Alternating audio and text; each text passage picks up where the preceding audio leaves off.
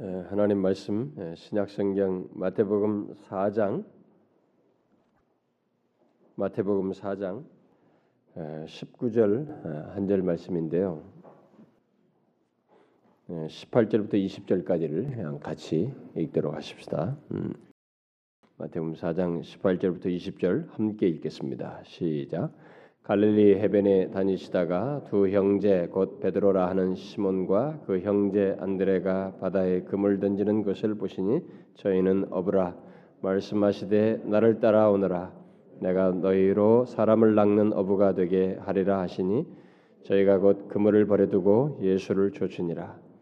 말씀하시되 나를 따라오너라. 내가 너희로 사람을 낚는 어부가 되게 하리라 하시니 다음 주일은 우리가 보다시피 그동안 우리가 3개월 동안 이렇게 관계 속에서 어떤 대상들을 두고 복음을 전해 왔던 어, 그 사람들을 이제 마침내 인도하는 금년 전반기 복음 잔치 날이에요.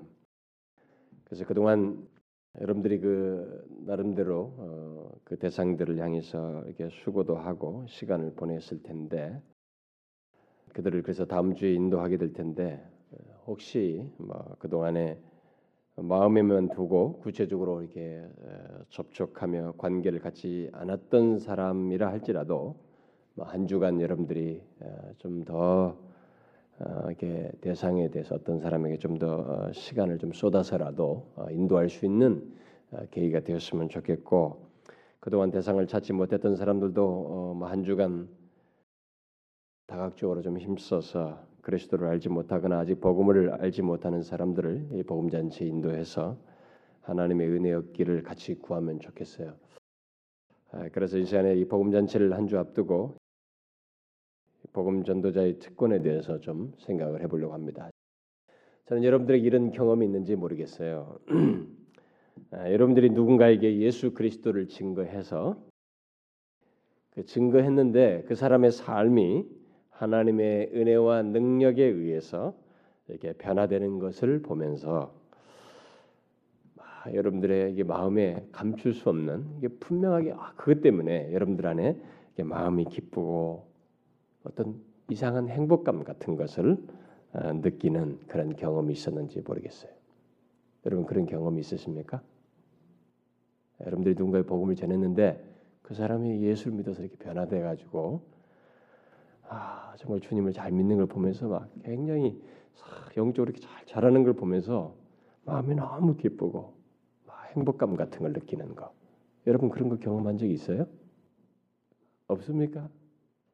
이런 경험을 해본 사람은 자신이 예수를 믿으면서 지내온 시간 중에서 아니 자기가 지금까지 예수 믿어 지내온 시간 동안에 경험한 여러 가지 신앙적인 영적인 경험들이 있지만 그것들 중에서 사실상 가만히 따지고 보면 이것이 가장 그 감격스럽고 기쁜 경험 중에 하나라는 것을 아마 여러분들이 확인할 수 있을 것입니다. 맞아요. 우리가 전도한 어떤 사람이 예수를 믿어서 그의 삶이 변화되는 것을 보는 것은 정말로 감격스러운 경험입니다. 우리들이 다양해 하나, 다양하게 하나님의 은혜를 경험할 수 있습니다. 어떤 뭐 신앙생활하면서 하나님과 이런 관계 때문에 하나님께서 나에게 은혜를 주신 것 때문에 막 그런 어떤 은혜 체험이라는 거 있잖아요. 그래서 마음이 막 기쁘고 예, 뭐 즐거운 그런 것들을 경험하기도 해요. 그런 것도 좋지만 그런 것들은 이렇게 지나가요. 예, 좀 지나가는데 누군가에게 복음을 전했는데 그 사람이 막 이렇게 신앙적으로 잘 예수를 잘 믿는 거 있잖아요. 이걸 지속적으로 보는 것은 굉장히 큰 기쁨을 줍니다. 예, 큰 감격을 갖게 하죠. 그래서 그리스도인의 기쁨과 이 행복은 놀랍게도 우리들이 다른 사람들에게 그리스도를 증거하며 그 사람이 어, 사망에서 생명으로 옮기는 것을 보게 될 때 맛보게 됩니다. 혹시라도 여러분들이 이런 것을 알지 못한다면 음, 좀 불행하죠. 불행합니다. 복음을 여러분들이 전해 봐야 하는 것입니다. 그래서 이런 것이 결국 자기에게 큰 동기부여도 돼요. 그래서 복음을 전하면서 사람들이 신앙이 더 깊어지는 것입니다. 복음을 전하면 전할수록 신앙이 더 성숙해지고 은혜 체험을 더 많이 하게 되는 것입니다. 그리고 잠시 자기는 다운될 때가 있어요. 약간 이렇게 어떤 때는 신앙적으로 약간 게 감정적으로 기복이 생길 때가 있는데 자기가 복음을 전한 사람이 신앙적으로 성숙하는 걸 통해서 오히려 도전을 받고 다시 각성되기도 하고 뭐 이런 주고받는 경험들을 하기도 해요. 그래서 이 복음을 전하는 것은 우리에게 다각적인 은혜의 체험의 또 하나의 도구가 되기도 해요. 따라서 우리들이 전한 복음으로 생명의 빛이 사망의 흑암 가운데 있는 한 사람의 영혼의 빛이어서 그가 그 사망의 굴레와 사단의 권세에서 벗어나는 걸 보는 것. 그 무엇보다도 그가 생명의 주님 되신 예수 그리스도 안에서 자유를 얻게 되는 것을 보는 것이야말로 우리들이 이 땅에서 경험하는 것 중에 최고의 내용이에요. 최고의 경험입니다. 너무나 복된 채권이죠. 그런 면에서. 여러분 그렇게 생각지 않습니까? 여러분 잘 생각해 보세요. 지금까지 여러분들이 지난 시간 속에서 이런 경험이 있는지도 생각해 보시고 혹시 경험해 봤던 사람은 한번 반추해 보세요. 여러분 그렇지 않아요? 여러분은 자신이 어떤 사람들에게 예수 그리스도를 소개하고 그 사람이 하나님의 성령의 역사에 반응하는 것을 보는 특권을 혹시 한 번도 가져보지 않았다면 여러분들은 진지하게 생각해 보셔야 됩니다. 특별히 그런 그 자기가 복음을 전하는 사람이 성장해서 다른 사람들에게 예수 그리스도를 소개해서 또 다른 사람들을 이렇게 믿음으로 이렇게 제 어? 바울이 디모데에게 디모데가 또 신실한 사람들에게 복음을 전하고 막 이렇게 하면서 계속 영적으로 또 다른 사람들이 출산에 대를 잇는 것을 보게 될 때 그때 경험하는 그런 걸 지켜보면서 갖게 되는 기쁨과 감격은 굉장한 것입니다. 여러분이 한번 차분히 여러분의 삶을 되돌아보기를 바래요. 그리고 여러분의 지난 그리스도인 경험 중에서 여러분의 마음을 기쁘게 하고 감격했던 것이 무엇이는지 한번 이렇게 돌아보기를 바랍니다. 여러분에게 바로 그런 복음 전도를 통한 기쁨과 감격이 있었는지 꼭 돌아보길 바래요. 이건 있어야 합니다. 이것은 여러분 자신에게도 하나님 나라의 역사에도 분명히 필요하고 주님께서 뜻하신 것이지만 여러분 자신에게도 꼭 필요로 해요. 오늘 본문에서 주님은 바로 그 특권을 가진 사람으로 우리를 부르셨다는 것을 말씀하고 있습니다. 이 내용은 아주 유명하고 우리에게 익숙한 말씀이에요. 예수님께서 당시 어부인 베드로가 바다에서 금을 친, 금을 던지는 것을 보시고 나를 따라오너라 내가 너희로 사람을 낚는 어부가 되게 하리라고 하시는 이 말씀을 하셨죠. 여기서 사람을 낚는 어부라고 하는 것은 물론 어, 뭐 이렇게 사람 하나 이렇게 탁 해가지고 교회당 데려오는가 이런 거 아니죠. 예. 이 말은 죄와 사망에 방치되어 있고 흑암 가운데서 마귀의 권세 아래 있는 사람을 찾아서 그리스도께 인도하는 일, 그래서 그 영혼이 구원을 얻게 되는 일을 하는 영적인 의미에서의 어부를 두고 말하는 거죠. 그런데 본문을 잘 보시면 예수님께서 베드로에게 너는 사람 낚는 어부가 되라 이렇게 명령하고 있지 않습니다. 단지 그렇게 되게 하겠다고 만들겠다고 주님이 약속으로 말씀하고 있습니다. 무엇에 대한 약속인지를 잘 보셔야 합니다. 이것은 약속이에요. 아무나 어부가 되는 것이 아닙니다. 이건 약속에 의해서 되는 것입니다. 무엇에 따라서 이 약속이 주어지고 있어요? 뭡니까? 무엇에 대한 약속이에요? 예? 무엇에 대한 약속입니까? 뭐 모두 한결같이 이렇게 얼굴에 이렇게 굳은 표정을 하고 무엇에 대한 약속입니까? 예, 나를 따라오너라 하는 이 명령에 대한 약속이죠. 바로 주님을 믿고 따르는 것에 대한 약속으로서 사람을 낚는 어부가 되도록 하겠다 이렇게 말씀하시고 있습니다. 이 말은 그래서 아무나 사람 낚는 어부가 된다는 말이 아니에요. 이것이 우리에게 중요한 사실입니다. 아무나 사람 낚는 어부가 되지 않습니다.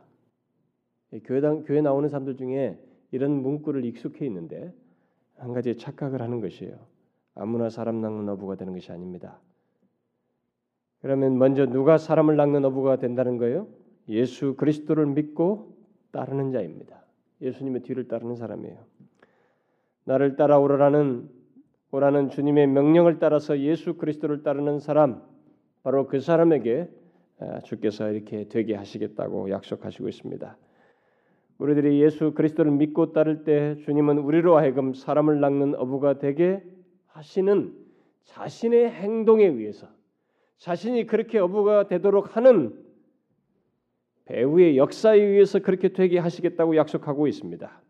그리고 실제로 주님은 그 약속을 자기를 따르는 사람들에게 이루셔요. 그리고 지금까지 이루셨습니다. 제가 여러, 여러 차례 말씀을 드렸다시피 하나님의 모든 명령은 약속을 다 내포하고 있습니다.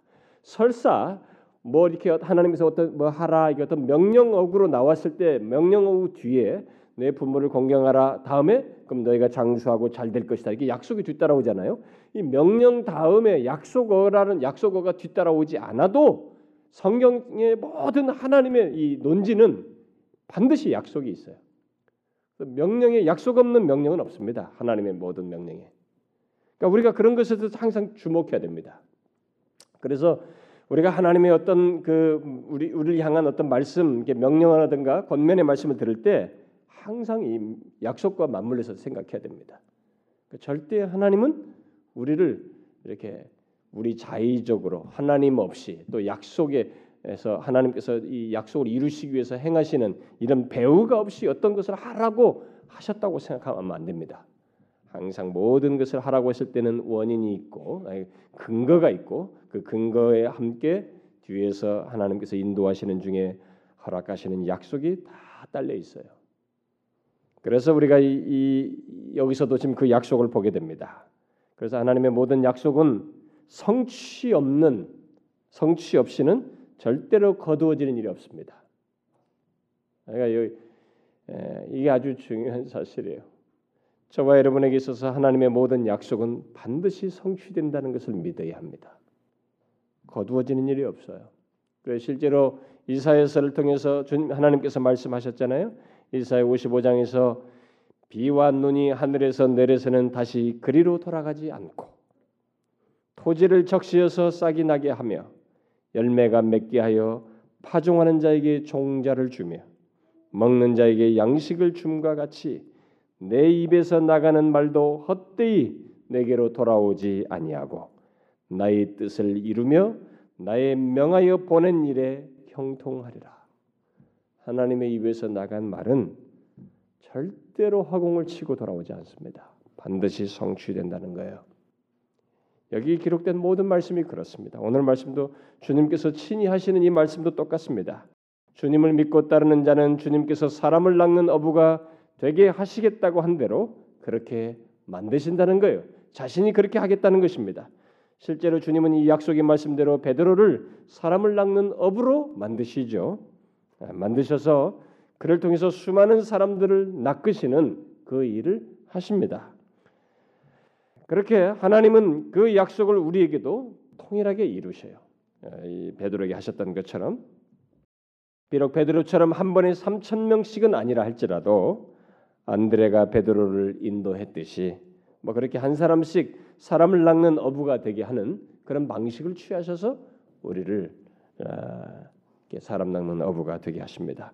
교회 안에는 이 기독교 교회 역사 속에는 아, 베드로처럼 이게 막 그물로 한꺼번에 많이 뭐 3천 명씩 낚듯이 많이 낚는 그런 어부도 있긴 하죠. 대중들 앞에 설교를 함으로써 막 그렇게 하는 방식도 있고 그런 사람도 있습니다만은 보편적인 신자는 마치 예, 낚시로 이렇게 물고기를 한 마리 두 마리씩 낚듯이 마치 안드레가 한 사람을 낚듯이 한 사람씩 사람을 이렇게 낚는 그런 어부로서 어, 주님께서 만드십니다.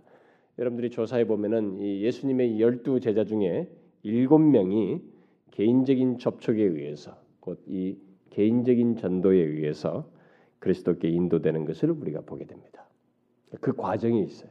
개인적인 전도 과정을 통해서 주님께 인도되는 것을 보게 됩니다.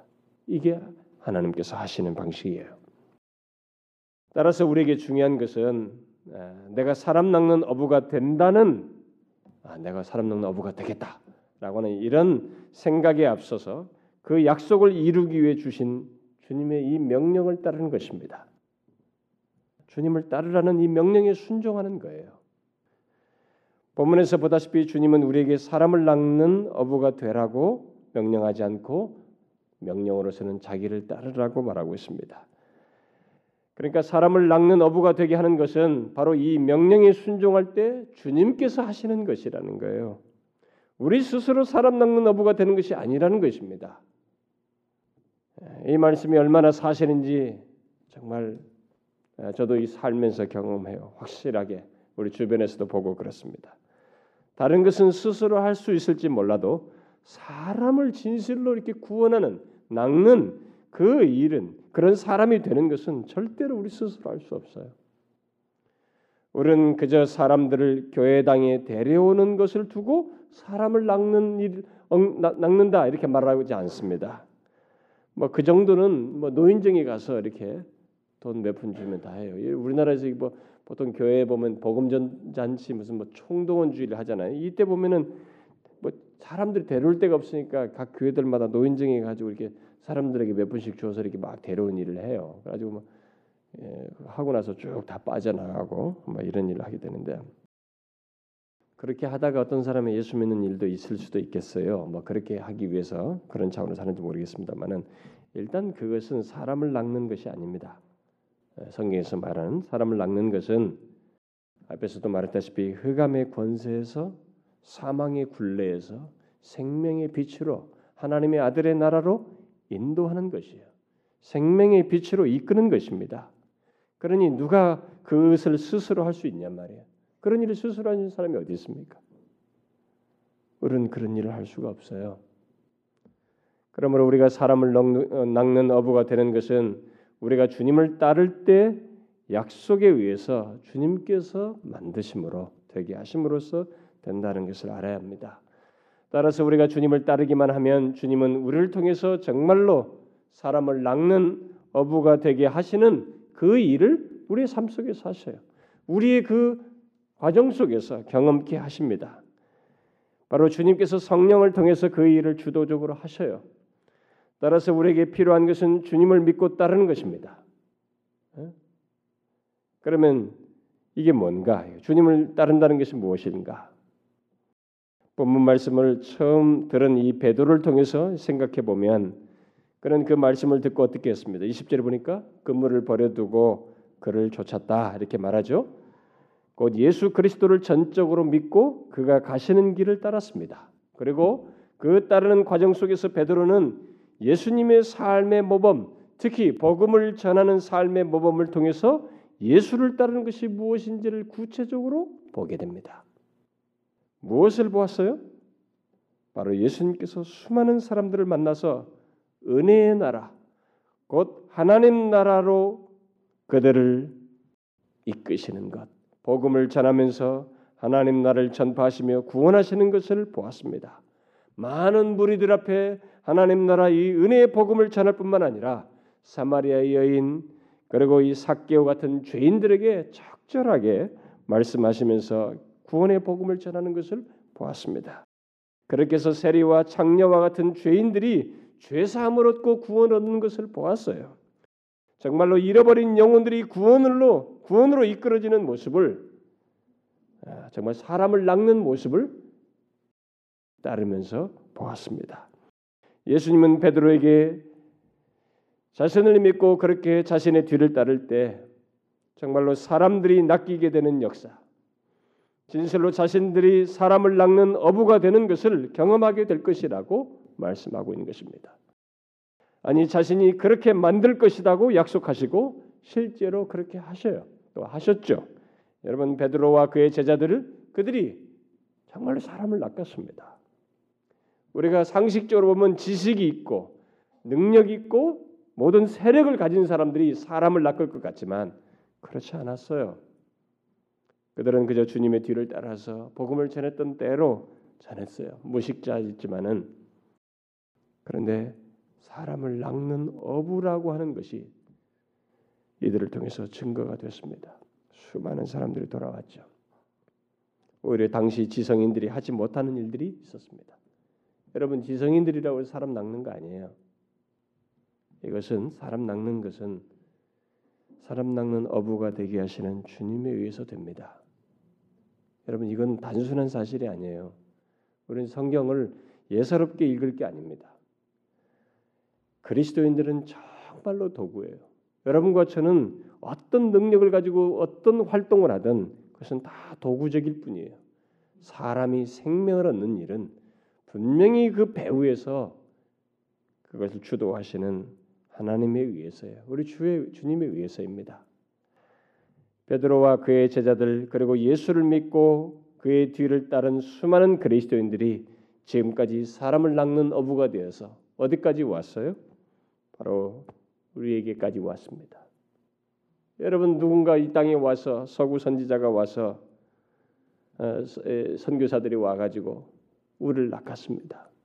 복음을 전해서 그리고 앞선 믿음에 드는 사람들에 의해서 우리가 또 이렇게 앞선 어부들에 의해서 우리가 낚이게 됐죠. 그래서 수없이 많은 사람들이 인류 가운데 지금까지 이렇게 낚이게 되었고 오늘 이 순간까지 오게 되었습니다. 저와 여러분들도 바로 그 앞선 사람 낚는 어부들에 의해서 예수 그리스도를 알게 되었고 이 자리에 이르게 되었습니다. 그런데 여러분 주님은 바로 그 일을 우리에게 지금 말씀하고 있어요. 이 동일한 약속을 말씀하고 있습니다. 동일한 명령, 동일한 약속을 말씀하고 있습니다. 그래서 우리들이 그를 믿고 그의 뒤를 따를 때 사람 낚는 업으로 우리 또한 만드시겠다고 주님께서 약속하고 있습니다. 그래서 저와 여러분이 이 땅에 살면서 될 수 있는 것 중에 어부가 되는 사람을 낚는 어부가 되는 것보다 영광스럽고 복된 것이 없다는 것을 여러분들이 아셔야 합니다. 사람 낚는 어부가 되는 것보다 사실 영광스럽고 복된 것이 없어요. 이것은 우리들이 인생을 살면서 여러분들이 경험하는 것 중에 모든 것은 다 일시성을 가져요. 그 유익도 지속되지 않습니다. 그러나 영원히 기억될 그리고 영원히 밝혀질 그 영광스러운 사실이 사람을 낚은 일이에요. 사람을 낚은 일입니다. 그래서 우리가 이 사실을 유념해야 됩니다. 예수 그리스도의 구원의 은혜를 증가하는 것은 하나님께서 우리 인간에게 허락하신 일 중에 가장 위대한 일이에요. 여러분 그렇게 생각해 보셨나요? 왜 그래요? 바로 어떤 사람의 영원한 운명이 우리의 증거에 의해서 결정되기 때문에 그렇습니다. 그 일은 바로 하나님의 아들 예수 그리스도께서 이 땅에 오셔서 목적하신 거예요. 자신이 오신 목적이요. 십자가에 달려 죽으심으로써 그토록 하고자 하는 그것입니다. 오셔서 하시고자 했던 최대의 일이 바로 그거였어요. 그래서 예수님이 자신이 이 땅에 오신 것은 잃어버린 자를 찾아 구원하기 위함이라고 말씀하지 않았어요? 우리 주님은 바로 그 영광스러운 일에 우리를 동참시키고 있는 것입니다. 잃어버린 자를 찾는 것은 예수님께서 이 땅에 오신 것은 잃어버린 자를 찾아 구원하기 위함이었어요. 근데 예수님은 이 두 가지를 이 땅에 오셔 다 하셨습니다. 찾아서 구원하시는 일을 하셨어요. 근데 사실 여러분과 저는 구원하는 일까지는 못해요. 인도하는 정도, 그러니까 찾아서 인도하는 것 정도만 하는 것입니다. 구원하시는 일은 하나님 자신이 하시는 거예요. 어부가 되게 하시는 그분에 의해서 하시는 것입니다. 그래서 주님께서 결국 우리에게 당부하시는 것은 여기 어부가 되, 어부가 되게 하시겠다면서 당부하시는 것은 결국 뭐냐면은 찾는 거예요. 자신이 구원할 그 사람들을 찾도록 하는 것입니다. 그래서 우리가 할 일은 잃어버린 자를 찾는 거예요. 이것은 하나님께서 우리에게 주신 큰 특권이고 축복입니다. 하나님은 언제든지 자신의 능력으로 구원할 자들을 불러낼 수 있어요. 여러분 주님의 능력이 뭡니까? 예수님께서 말하면 정말 이 자갈로도 먼지로도 군대를 일으키고 사람을 창조할 수 있단 말이죠. 어? 아브라함의 후손이 되게 할 수 있습니다. 주님은 그 얼마든지 자신의 능력으로 그런 모든 일을 하셔요. 지금 구원할 때를 다 불러낼 수 있으면 솎아낼 수 있다고 여기서이다. 그런데 주님이 그 길을 취하지 않으셨어요. 정말로 비밀스러운 구원의 계획. 자신이 이 땅에 오셔서 아니 그 천지를 말씀으로 요한복음 1장 1절대로 말씀으로 천지를 창조하는 데 동참하신 그분이 친히 육신을 입고 오셔서 아 정말 미련해 보이는 방식으로 말이죠. 그 인간들에게 굴욕을 당하면서도 그래도 그들에게 복음을 듣는 자들을 찾아서 다가가셔서 4개월을 적절한 타이밍에 만나서 내려와라 너희들 집에 유할 것이다고 말씀하시며 그에게 다가셔서 복음을 전하셔서 구원하시는 그리고 십자가를 지심으로써 구원을 이루시는 이 특이한 일을 행하셨어요. 특별한 방식을 택하셨습니다. 그래서 하나님은 일방적인 능력으로 그렇게 하기를 원치 않으시고 그래서 바울이 고린도전서 1장에서 말한 대로 전도에 미련한 것으로 믿는 자들을 구원하기를 기뻐하셨습니다. 그러니까 전도라는 미련한 그 방식으로 구원하기로 마음 먹으셨어요. 이게 하나님의 구원 계획이에요. 처음부터 그런 계획을 가지시고 신이 자신이 육신이 오셔서 그것을 실제적으로 보이셨고 사도들에게도 그걸 가르치신 것입니다.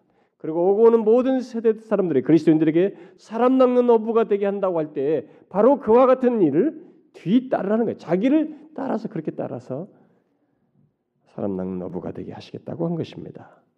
따라서 우리는 누군가에게 가서 복음을 전하는 것, 곧 사람을 찾는 것 이런 것을 하게 되면 주님은 그 가운데서 믿는 자들을 구원하셔요. 하나님은 이 방식을 취하십니다. 여러분 그렇죠? 지금도 예수 예수 안 믿는 사람들이 아, 답답하다잖아요. 기독교 말이죠. 너네가 믿는 하나님 뭐 이렇다는데 전도라는 방식. 그래서 여러분 우리가 전도다 보면 얼마나 수치를 당합니까? 아이고, 이렇게 해서 구원하셔야 하나? 하나님이 이게 팍 꺾어버리지 말이죠 사람들. 성질머리 한데 저거 팍 꺾어가지고 좀, 좀 굴복시켜 버리시지 말이죠. 내가 가는데 막 예수고 뭐고 나한테 그렇게 반발하고 그렇게 어?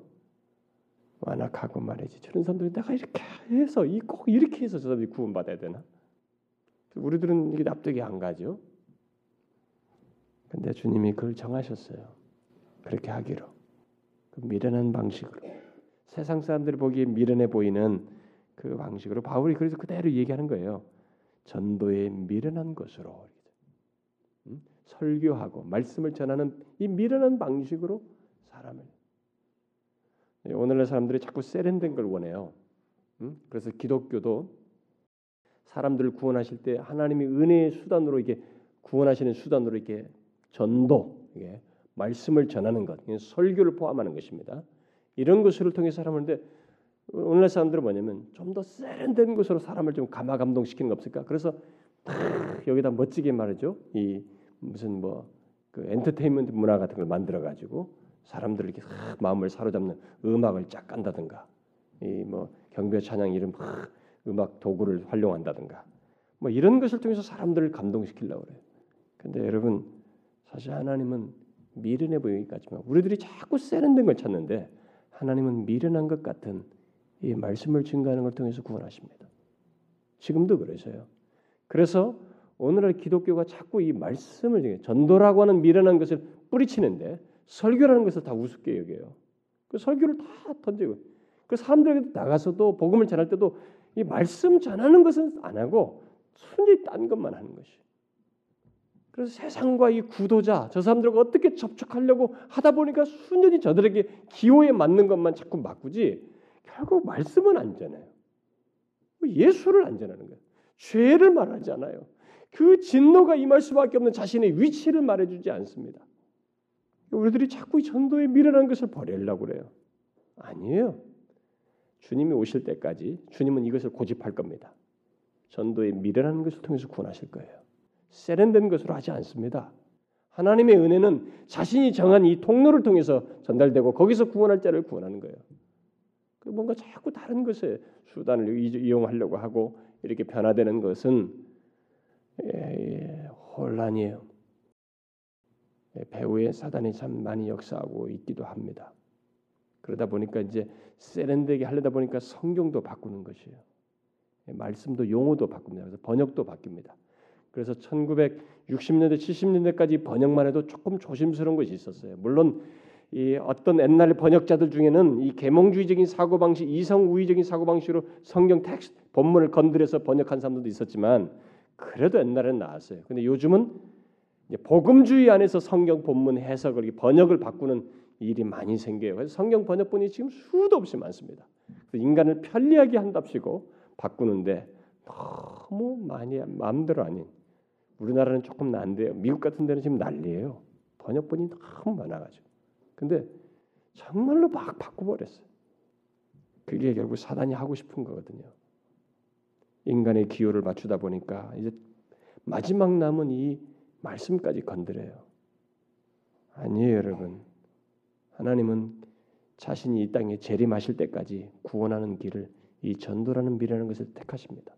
이것을 통해서 하실 거예요. 그래서 하나님 말씀 듣지 않는 자는 미안하지만은 구원이 없어요. 구원이 전달되지 않습니다. 어떤 식으로든 뭐 우리가 뭘 사주고 뭐 어떻게 해서 와도 좋은데 그것은 일단은 다 워밍업이에요. 초기 작업이 일단은 그들이 예수를 믿으려면 구원을 하려면 최소한 복음을 들어야 돼요. 그래서 교회를 다니면서 오랫동안 세월을 지나면서도 자신이 복음을 들어보지 않았다면 이 전도라는 미라는 것에 직면해 보지 않았다면 반드시 직면해야 됩니다. 이것이 있고 나서야 구원의 어떤 역사가 일어나는 것입니다. 그래서 지금도 마찬가지예요. 아무리 이 세상이 지금 설교를 깊이 하고 설교는 간단하게 10분 처리하고 그 다음에 찬양을 많이 하고 뭐 연극을 많이 하고 막 이렇게 가는 것은 사실 재앙이에요. 하나님이 정하신 것을 다 2차로 돌리고 우리들이 만든 것을 1차로 올려놓겠다고 하는 재앙스러운 것입니다. 우리도 지금 대중문화 그렇게 흘러가고 있잖아요. 기독교, 한국교도 미국을 그대로 본따서 가고 있지 않습니까? 그렇지 않아요.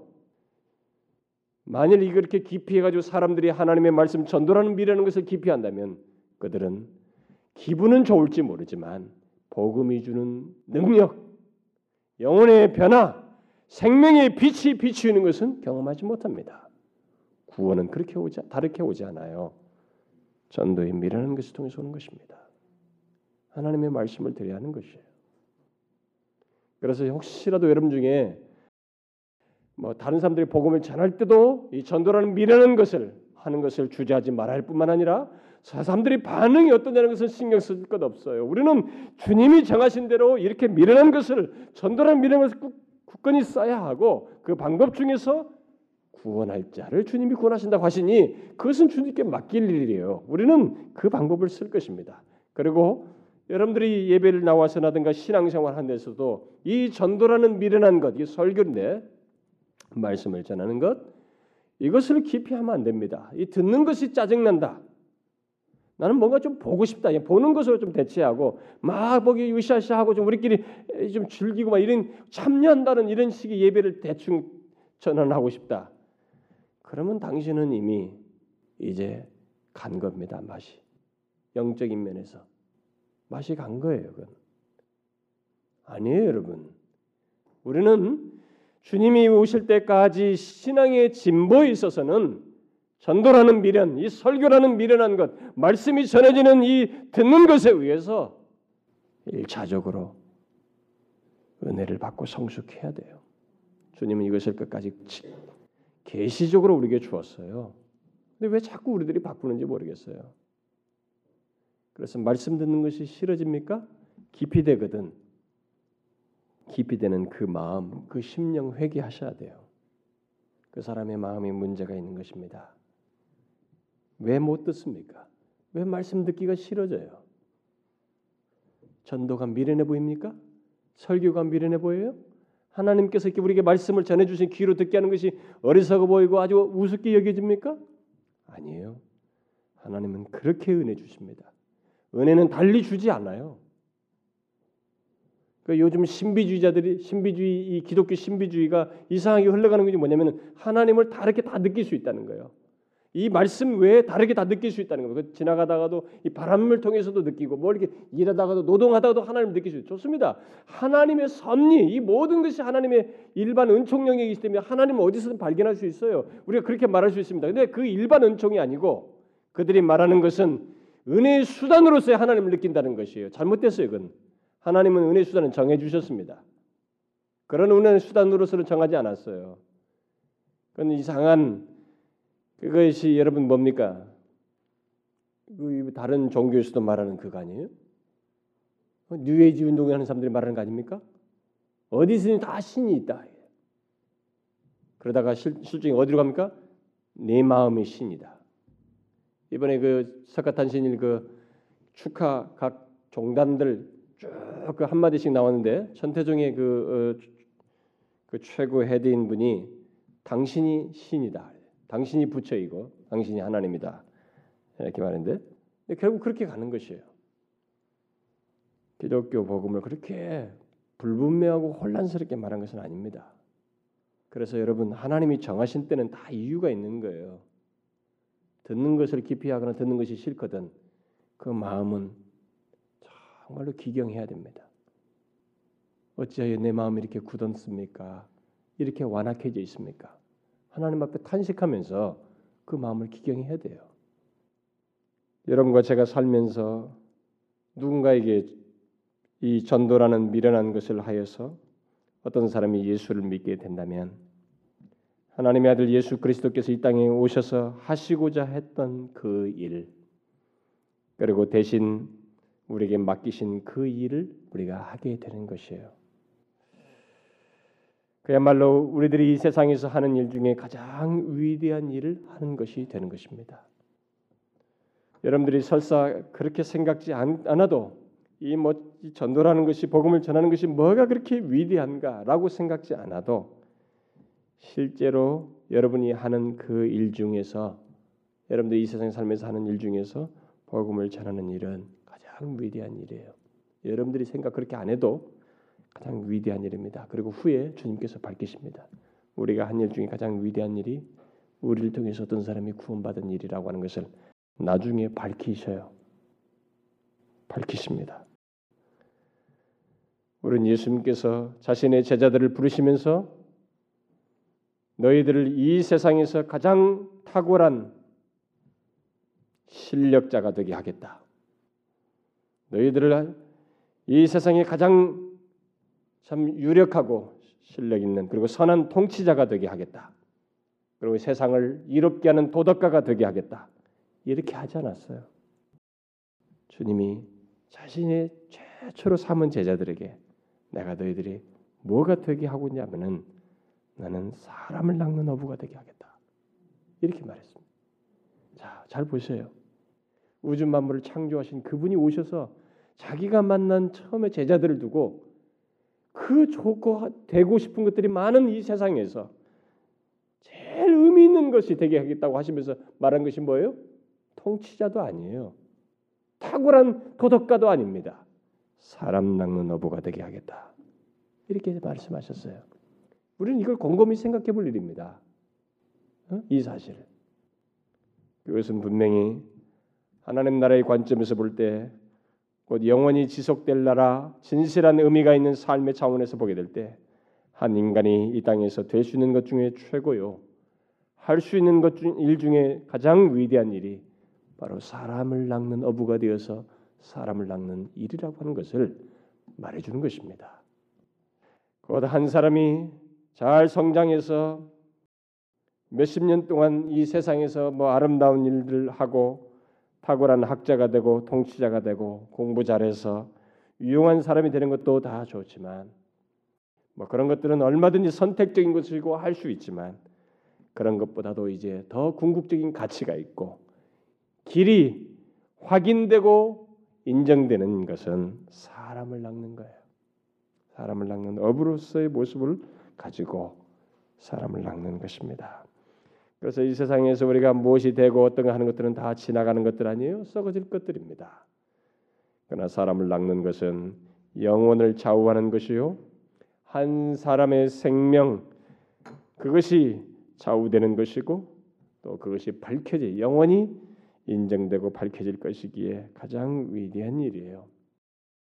그래서 하나님의 아들 예수 그리스도께서 이 땅에 오셔서 제일 먼저 자기 사람들을 택하셔서 그들에게 하신 일이 사람 낚는 어부가 되게 하는 것 그것이었습니다. 우리는 이 중대한 의미를 곱씹어 봐야 됩니다. 그 인간을 창조하신 이가 인간을 처음 만나서 되도록 했던 것이 다른 것이 아니고 사람 낚는 어부가 되게 하셨다는 사실을 곰곰이 생각해 볼 일이에요. 이게 가장 가치 있다는 것입니다. 영원히 기억될 일이라는 거예요. 우리가 나중에 가서도 밝혀질 중대한 일이라는 것입니다. 나를 통해서 한 사람 한 사람의 영혼이 영원한 문명이 좌우되는 일이 되는 그 결과를 산출하는데 도구로 쌓여지는 것이니 얼마나 위대한 일이며 위대한 존재냐 말이죠. 사람 낚는 어부가 되는 것이. 여러분과 제가 다양한 직업을 가지고 이 사람을 낚는 일을 할 수 있어요. 그리고 언제 어디서든지 이 일을 할 수 있습니다. 그런데 다른 것들은 다 썩어질 것이고 사라져요. 그런데 요 사람 낚는 어부로서 사람을 낚는 일은 길이 언급될 일입니다. 밝혀질 일이에요. 그러므로 여러분 우리 모두 이 예수님의 뒤를 따라서 사람을 찾아 그 전도라는 미련해 보이는 그 일, 예수 그리스도를 전하는 일을 충실히 하자는 것입니다. 살게 하실 때까지 이 땅에 머물게 할 때까지. 그래서 여러분 주변을 주변에서 먼저 사람을 찾으세요. 20대에 찾아서 그리스도께로 인도한 사람, 또 30대에 만나서 찾아서 그리스도께로 인도하고, 40대에 만나서 찾아 그리스도께로 인도하고, 그렇게 하다가 가는 것입니다. 그리고 남는 것이 그거예요, 여러분. 가만히 생각해 보세요. 그게 남는 것입니다. 이게 주님이 하신 일이에요. 오셔서 하시고 싶었던 일입니다. 그리고 떠나시면서 맡긴 일이에요. 우리가 이 일을 잘 감당하자는 것입니다. 이건 특권이에요. 이 특권을 사용하자는 것입니다. 이건 너무나 큰 특권이에요. 그리고 위대한 일을 하는 것입니다. 여러분과 제가 너무 전도라는 단어에 익숙해가지고 행동으로만 생각하는데 여러분 성경의 모든 일은 기도라는 것도 제가 은혜의 특권을 은혜 시리즈 말하면서 기도도 먼저 말했죠. 기도라는 행위에 앞서서 기도할 수 있는 사람이 된 것에 대한 지위와 특권부터 알아야 된다고 말했습니다. 전도도 마찬가지예요. 여러분 전도라는 행동만 우리가 먼저 생각하는데 그렇지 않고 먼저 이렇게 사람 낚는 어부가 되게 하셔서 전도하게 하는 이 특권을 생각해야 됩니다. 행동에 앞서서 이건 엄청난 특권이에요. 위대한 일을 하게 하는 지위를 우리에게 특별히 주신 것입니다. 제가 앞에서 말했죠. 아무나 이거 하지 못합니다. 정말로 그리스도인이 돼야 사람 낚는 어부가 될 수 있어요. 넌 크리스천은 흉내도 못 냅니다. 그러니 여러분 주님의 뒤를 쫓아서 사람 낚는 어부가 되게 하시는 그분의 역사를 기대하면서 우리 안에서 아, 전도를 할 때 역사하실 그런 하나님의 역사를 기대하면서 멈추지 말고 미련해 보이는 듯한 전도, 복음을 전하는 일을 꾸준히 우리 주변에서 하자는 것입니다. 사람을 찾아. 제가 지금도 전도할 사람들을 찾고 있어요. 제가 접촉하신 사람 중에 20년 전에 군대 생활하는 애까지 추적하고 있는데 아 좀처럼 안 만나져요. 다 지방에 있고 지금 서울에 있는 사람 남아 있는 몇 사람을 못 찾아줘. 동사무소에 가야 이 추적이 된다는데 주소를 알아가지고 안내 줘서 제가 아는 사람이 하나 구청에 하는 사람이 있어가지고 그 사람을 좀 하려고 지금 접촉을 하고 있는데 우리는 부덕을 찾아야 돼요. 복음을 전하고 그렇게 하게 될 때 우리 그리스도인의 기쁨과 행복은 우리들이 그 특권을 사용할 때 경험하게 된다는 것을 여러분들이 아시고 실제로 그렇게 하게 되면 여러분들이 정말 경험하게 됩니다. 아, 내가 복음을 전한 자가 이렇게 예수 믿어 성장하는 거 보면 우리 그리스도인의 기쁨과 행복을 경험하게 돼요. 아, 이것이구나. 그리고 여러분과 제가 복음을 전한 사람이 여기서뿐만 아니라 영광스러운 하나님 나라에서 영원히 대면할 것 생각해 보시라고요. 야, 주님이 나를 사용해서 저 영혼을 여기 오게 하셨구나. 지속될 기쁨입니다. 사람들이 내가 전한 예수 그리스도를 믿고 구원을 얻는다는 것을 보게 된다면 정말로 그것은 가장 큰 행복일 거예요. 한 주 남은 복음 잔치에 여러분들이 여러분의 특권을 발휘해서 영혼들을 찾아서 그리스도께로 인도하세요. 음, 주께서 그리고 항상 멈추지 마세요. 한 번 데려온 거 멈추지 말고 어찌든지 수고를 해야 됩니다. 산파 역할을 하듯이 이렇게 꾸준히 하셔야 됩니다. 산모 같이 꾸준히 그래서 제가 옛날에도 얘기했잖아요. 우리는 회심을 보기까지 수고해야 됩니다. 데려오는 것 정도가 아니라 이 사람을 회심하기까지 기도하면서 섬겨야 됩니다.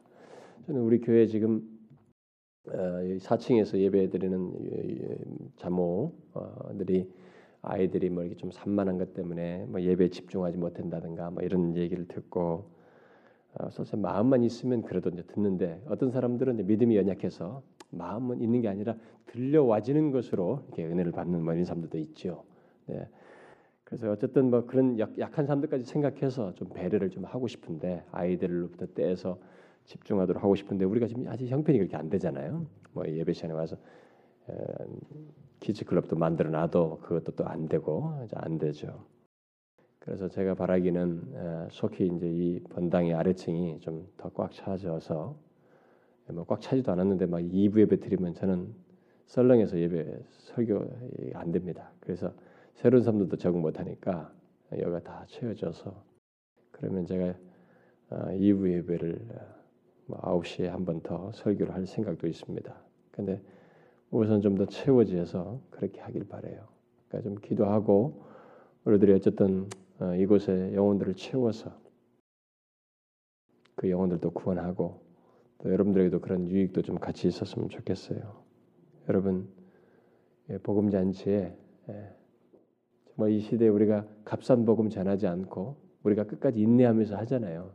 제가 타협하려면 얼마나 타협했죠. 저는 지금 타협하지 않고 가려고 하고 뭐 예수 믿어서 잘 돼요, 뭐 복 받아요, 뭐 이렇게 해 가지고 값싸게 하고 그렇게 사람 비유 맞춰서 하진 않고 저는 끝까지 복음 복음의 능력을 믿고 복음을 전하면서 가고 싶습니다.